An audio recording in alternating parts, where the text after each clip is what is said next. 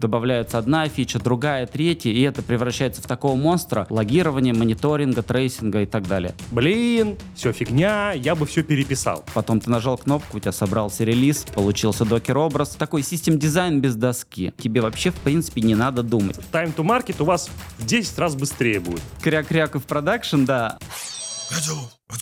на Highload++ 2023. Всем привет, дорогие друзья! Добро пожаловать на очередной выпуск Котелов подкаст совместно с Highload 2023++. Сегодня, прямо здесь, прямо сейчас на конференции Highload мы позвали самых сильных айтишников России и СНГ. И в гостях у нас сегодня Прохор Крылов, руководитель Kotlin разработки в Самокат Техе. Прохор, привет! Привет! Первый блок нашего небольшого техтолка – это о платформенном подходе разработки сервисов. Можешь ли ты рассказать о неких успехах, которые были у вас? Поясню почему. Все говорят микросервисы, микросервисы, микросервисы. Надо отходить от монолита. Но мои коллеги из большого крупного предприятия производственного характера сказали, что микросервисы – херня. Все равно от монолита не избавишься. Все верно. Это сложный вопрос, потому что нужно смотреть на задачу. Какая была цель у разработки? Если это какой-то MVP или Proof of Concept, тогда наша задача какое-то быстрое решение своять. Нет необходимости строить сложную инфраструктуру, делить это на микросервисы, заранее планировать и продумать наперед. Наша задача быстро своять что-то и выпустить в продакшн, проверить гипотезу, работоспособна она или нет.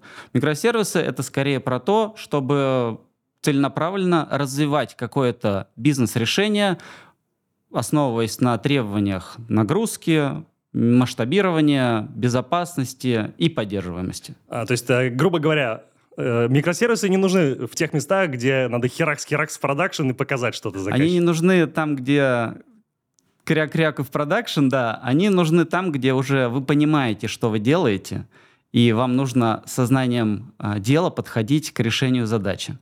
А так, да, действительно, можно использовать монолит. И у нас в ряде продуктов действительно команды сначала начинают с какого-то единого сервиса, а дальше уже его распиливают, если в этом возникает необходимость. Главное с этим не оттягивать. А можешь рассказать немножко об успешных кейсах внедрения вот э, платформенного подхода в самокате? Да, у нас используется так называемый платформенный подход, про который уже многие компании рассказывали на конференциях, на каких-то метапах. Это в двух словах э, наработка общих правил, общих подходов к разработке, и не только каких-то кодовых баз, которые могут использоваться продуктовыми разработчиками, или ребятами из всех команд компании, а целый спектр э, вещей, начиная с документации, которая описывает то, как разработка может вестись в компании. То, как э, разработчики должны подходить к э, написанию кода, к конвенциям. И дальше затрагивает вопросы э, проверки каких-то ИБ-правил, прохождения автоматизации, сборки на CI/CD, а, тогда, а далее деплой и поддержка это в продакшене.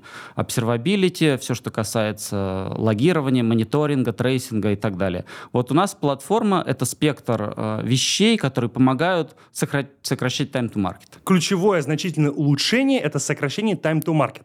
Э, это то, ради чего мы бьемся, да, но помимо этого помощь разработчикам, чтобы они могли уже наработки в компании использовать, которые другие команды у себя внедрили. Например, какая-то библиотека для выполнения фоновых задач на кластере. Кто-то скажет, блин, этих библиотек, особенно в Java мире, в мире JVM, море, на GitHub зашел, посмотрел, выбрал любую подходящую с большим, с малым количеством звезд, как тебе нравится.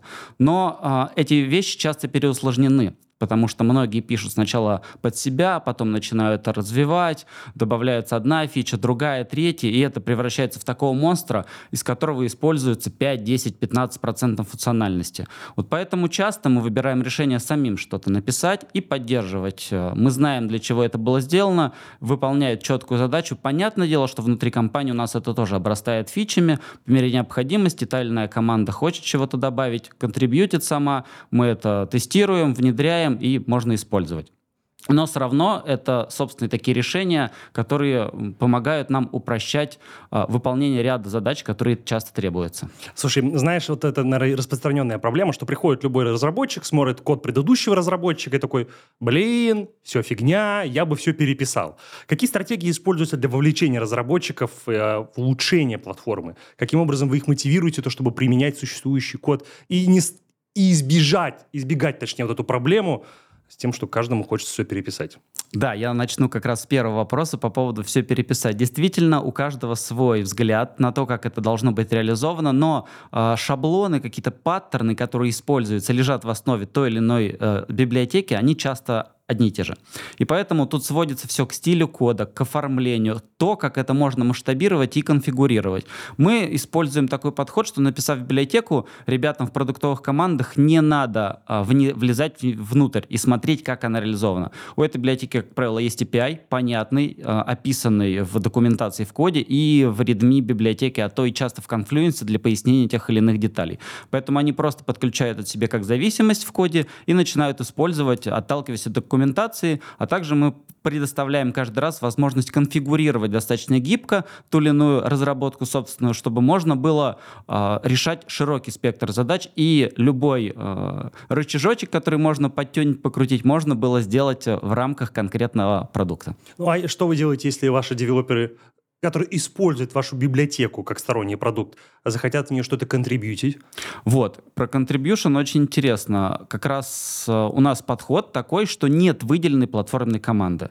Э, я занимаюсь разработкой этого, и вот с недавнего времени, с лета, ко мне еще подключился один парень, то есть, по сути, нас в этой платформе двое. Во многих компаниях это десятки человек с тестировщиками, с девопсами, там, со своими аналитиками. У нас такого нет, у нас все держится на контрибьюшене продуктовых команд. Мы считаем это правильным, во всяком случае на данный момент так, потому что мы не придумываем сами вещи, которые хотим сделать. Все идет из продуктовых команд, из тех, кто действительно делает бизнес-задачи. Им нужна какая-то функциональность в коде, они это запилили в рамках своего продукта, я либо сам узнаю об этом, либо они мне рассказывают в рамках нашего обще... в рамках общения нашего комьюнити. И мы это заносим в платформу, покрываем дополнительно тестами, конфигурируем, чтобы другие могли чуть более гибко это использовать. А потом уже э, все остальные ребята начинают использовать эту разработку. То есть у нас все идет изнутри, такой внутренний contribution. Ты, получается, за merge request отвечаешь? Я и разрабатываю тоже, когда это, например, приходит не из продуктовых команд, а от архитекторов. Какое-нибудь требование написать библиотеку, которая могла бы решать ту или иную задачу с точки зрения архитектуры. Например, внутренние процессы отлива данных для аналитиков.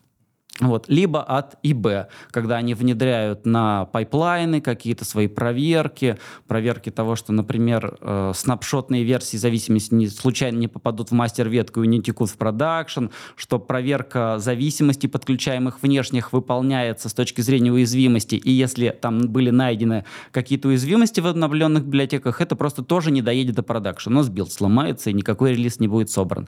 Вот. Но да, те разработки, которые приносят ребята, я в основном ревью, может быть, что-то сам дополнительно разрабатываю.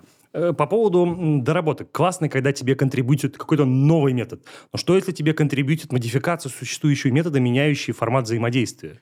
В любом случае, конечно, нужно сохранять обратную совместимость. Э, у нас есть э, подход 7 вер, всем известный мажор-минор патч, и если что-то ломает обратную совместимость, то мы это не выпускаем следующим минорным релизом. Не патч какой версии. Естественно, мы обсуждаем, как можно от этого избавиться. Может быть, рядом положить функциональность под версией 2, если это допустимо.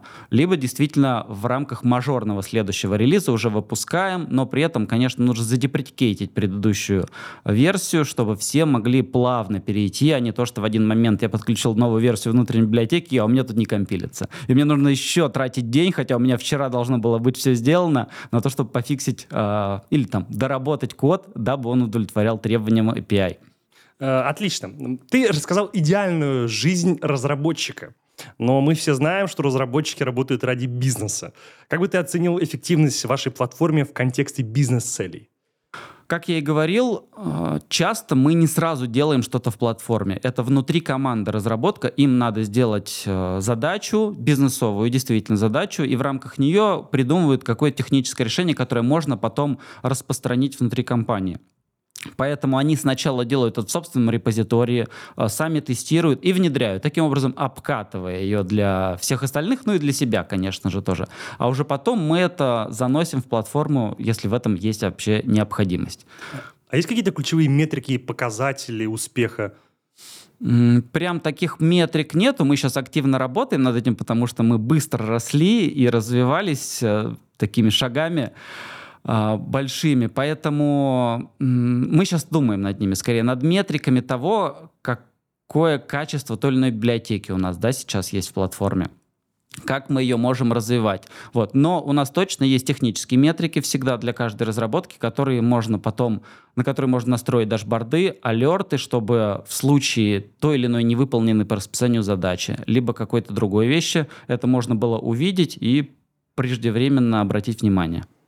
Слушай, тоже очень важный вопрос э, для всех нас, для менеджеров, для разработчиков – бизнесу всегда нужны какие-то количественные показатели. Они не понимают там строчки кода, не понимают, насколько легче стало работать разработчику и так далее. Ты можешь какой-то э, денежный эквивалент или цифровой эквивалент потенциальной э, выгоды от, от, такого подхода, как у вас, сообщить, предъявить, обозначить, если это не секрет, конечно. Условно, используйте такой же подход, как у нас, time to market у вас в 10 раз быстрее будет. Мы замеряли вообще, действительно, time to market сокращается ну, до нескольких дней от э, начала разработки сервиса до выхода в продакшн. Но это если мы вынесем за скобки время на разработку бизнес-логи. Понятное дело, что это не день, не два. Но именно все вот эти вот вещи, которые можно автоматизировать, мы стараемся сделать, чтобы сервис можно было сгенерировать по шаблону, уже разработанному в компании, чтобы там автоматически все были метрики, трейсы э, и библиотеки подключены. Тебе остается только писать бизнес-код, чтобы сборка и э, формат сборки был у всех одинаковый, тебе вообще в принципе не надо думать. Если ты руководствовался правилами, принятыми в компании к разработке, ты запушил в веточку с нужным префиксом, у тебя автоматически она подхватилась CIM, собралась, потом ты нажал кнопку, у тебя собрался релиз, получился докер-образ, ты пошел в также взятый по шаблону Helm-чарт, записал туда свой докер-образ и пошел раскатывать в Kubernetes, который у тебя уже есть. Спасибо тебе за то, что ты рассказал о своем опыте. А есть ли где-нибудь публичные источники, где можно ознакомиться с ним более подробно? Вдруг какая-то из крупных корпораций или небольшая компания захочет сделать то же самое, что и вы? Да, действительно, в открытых источниках мы не так много пока публиковали информации, хотя у нас появился на Хабре свой блог, куда мы начали активно писать статьи и развиваем наш технобренд «Самокат Тех», э, выступаем на разных конференциях. Например, про платформенный подход я рассказывал на конференции BICONF в Казахстане в апреле этого года. Э, на Ютубе можно найти ролик э, по моему имени и фамилии платформенный подход к разработке, называется доклад. Там я подробно рассказывал про наш флоу работы с документацией, с автоматизациями, с кодом, приводил примеры то, как это может выливаться в различные метрики в графане, которые разработчики, опять же, отслеживают уже после развертывания своих сервисов. Ну что ж, друзья, э, вот то сейчас, о чем рассказывал Прохор Крылов, можно нагуглить, Заходите на YouTube, вводите его имя, фамилию и узнайте об этом более подробно. Но сначала досмотрите нас. Привет, я Валерий Котелов. Мы разрабатываем корпоративное программное обеспечение, веб-сервисы и мобильные приложения. И, конечно же, нам нравится дизайн.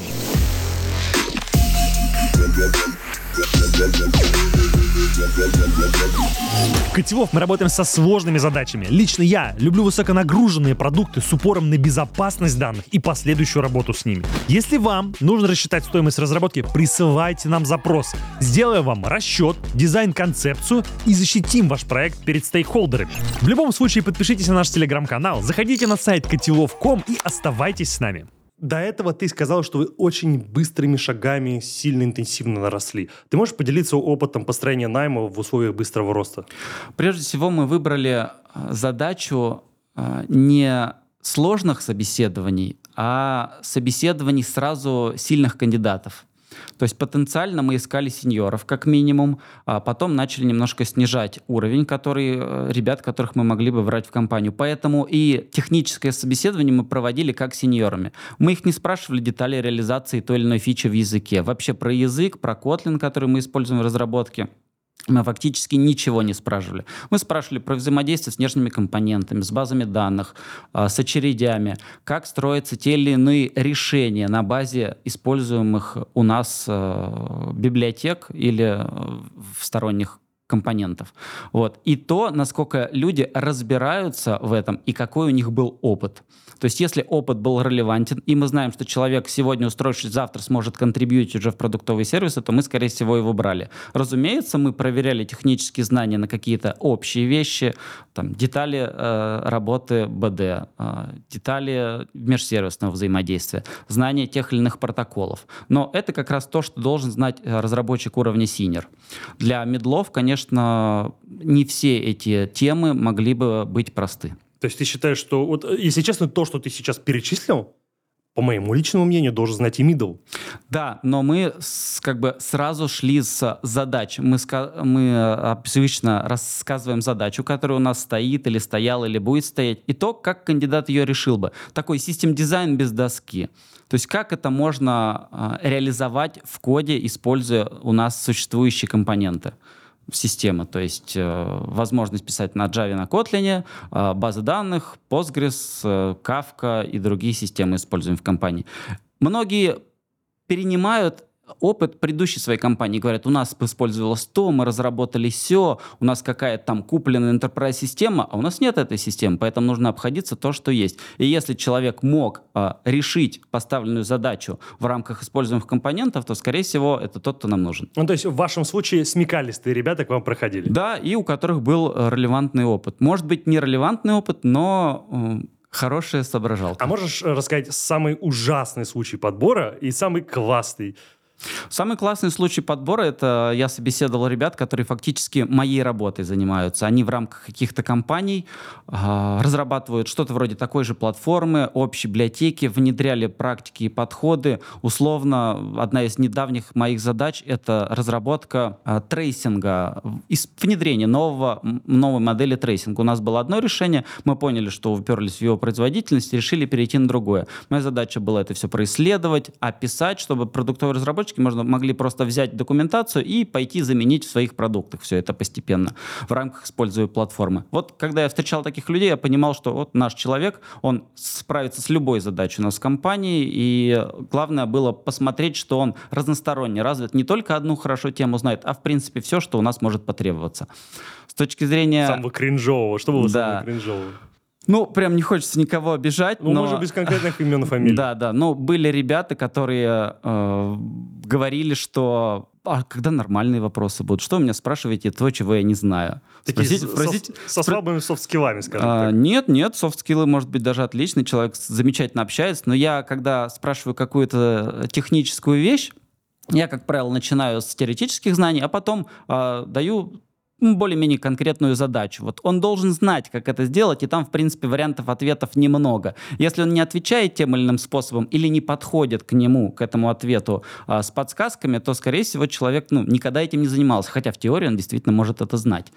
Поэтому многим это не нравится, они знают теорию, но не могут вот сказать, что вот, вот там вот такой метод просто есть, и все. Или вот, ну, есть такой паттерн, мы сюда сохраняем, сюда отправляем, все готово.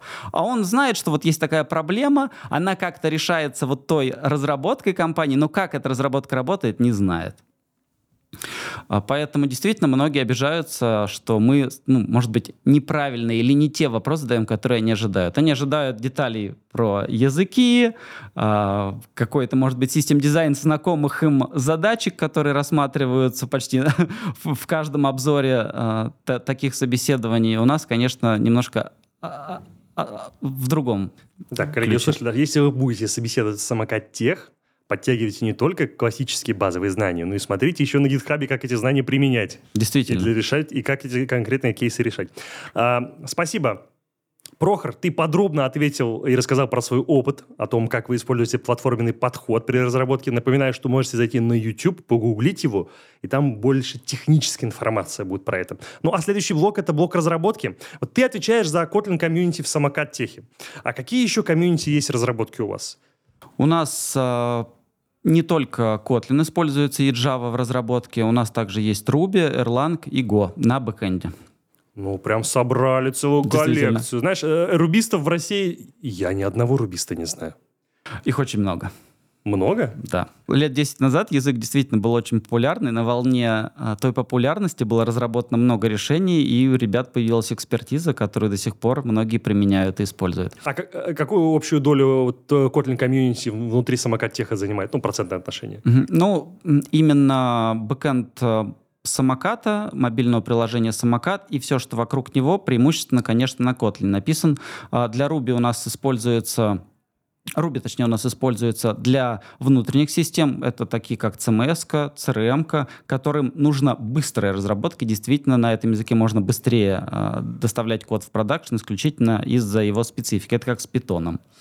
Поэтому э, для, ну, у ребят свои задачи, но при этом Ruby также есть в, во флоу пользовательских запросов именно бэкэнда мобильного приложения. Если честно, то странный выбор на Ruby, потому что те же CMS-очки и э, рядом стоящие вещи пишутся в основном э, на том же питоне. Уж на крайний случай на PHP люди пишут, но, но PHP... никак не на Ruby. Знаешь, на Ruby что-то интерпрайзное, серьезное, а не сайтик с контентом. А, Ruby как раз очень похож на PHP с точки зрения скорости разработки, поэтому часто его выбирают для выбора. И, и ребят, не имейте, я ничего не имею против Ruby. У нас там Ruby on Rails, вернее, Redmine написан на Ruby on Rails. Вообще прекрасная вещь. Сам пользуюсь. Коллеги мои не любят. Но очень редкий язык, очень редкая, редкий объем потребностей сведений с рынка. Ну ладно, дело не в этом. А как ваши команды поддерживают и, и развивают экосистему Kotlin внутри? Вот ты уже рассказал, что вы делаете с точки зрения платформенного решения. Может быть, еще есть какие-то инсайды, кейсы? У нас есть внутренний Kotlin комьюнити. Это наверное, пока еще не до конца сформировавшаяся такая сущность. А, у нас как минимум есть встречи постоянные, которые проводятся. Метапы? До метапов тоже дойду. Я сейчас э, про именно ребят, которые непосредственно каждый день пишут на Котлине. И на Java тоже. А, мы созваниваемся раз в неделю, раз сейчас это раз в две недели, и обсуждаем просто свои задачи продуктовые. Я обычно рассказываю, что мы в платформе разработали нового, что э, команды могут у себя использовать, про какие-то требования, может быть, безопасности рассказываю, какую документацию мы новую написали, а, чтобы новым а, разработчикам при анбординге было проще включиться в процесс работы, просто прочитав или изучив статью какую-то внутреннюю.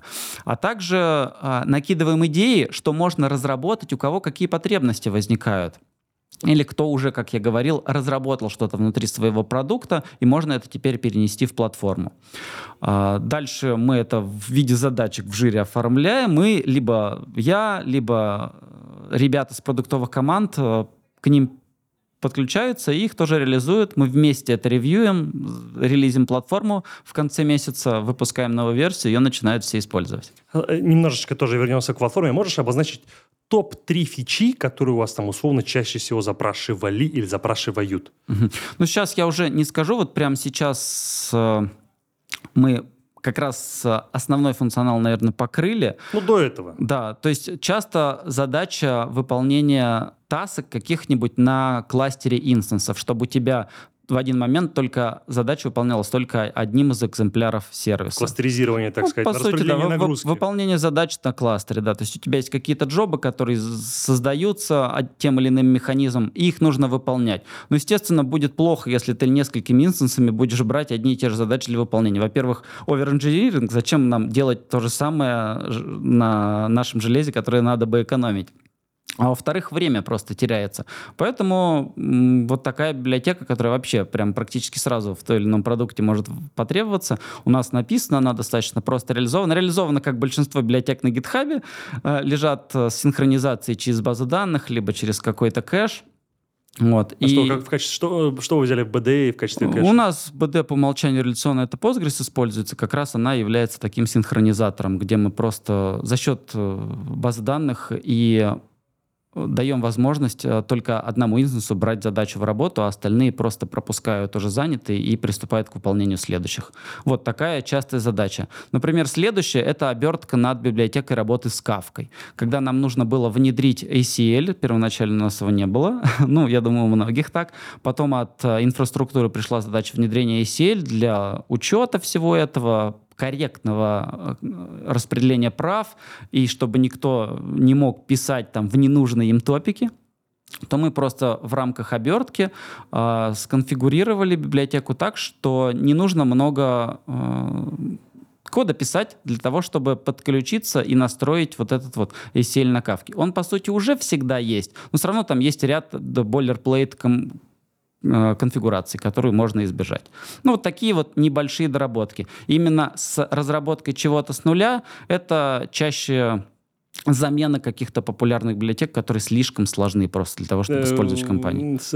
Зачем?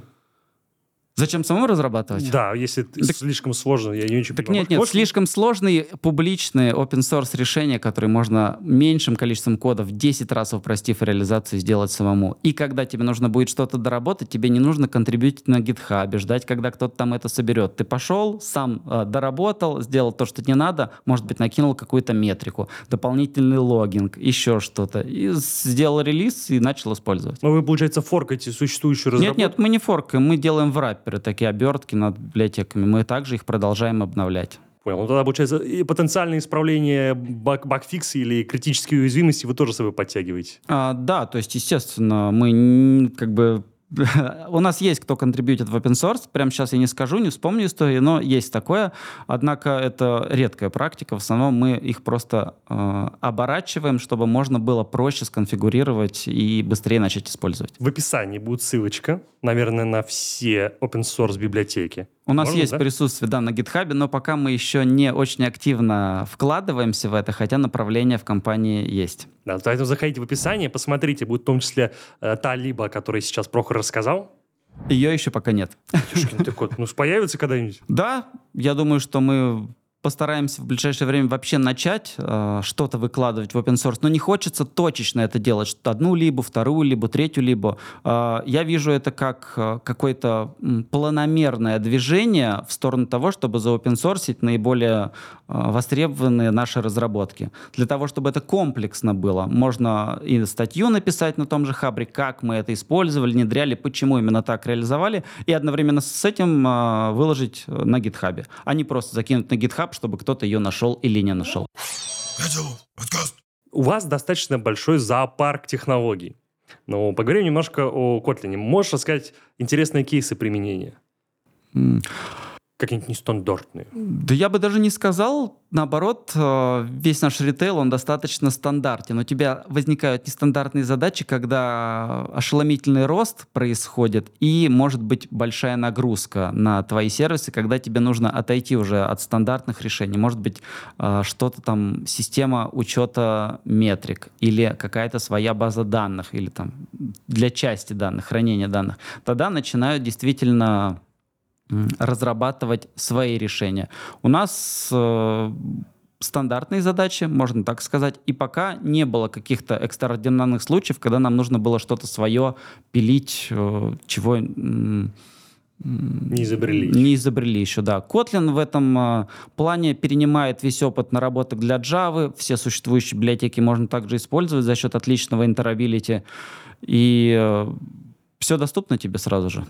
Отлично. Вот это следующий вопрос, который я очень хочу задать. Фактически вы строите всю свою инфраструктуру на open source решениях, которые не имеют в большинстве случаев платной поддержки или какой-нибудь э, платной гарантии, вам некому предъявить претензии. Вот, например, я знаю, что вы используете open source версию Hazelcast. Какие критерии вы ставите при выборе open source решений, связанные с безопасностью, надежностью и чем-нибудь еще экзотическим?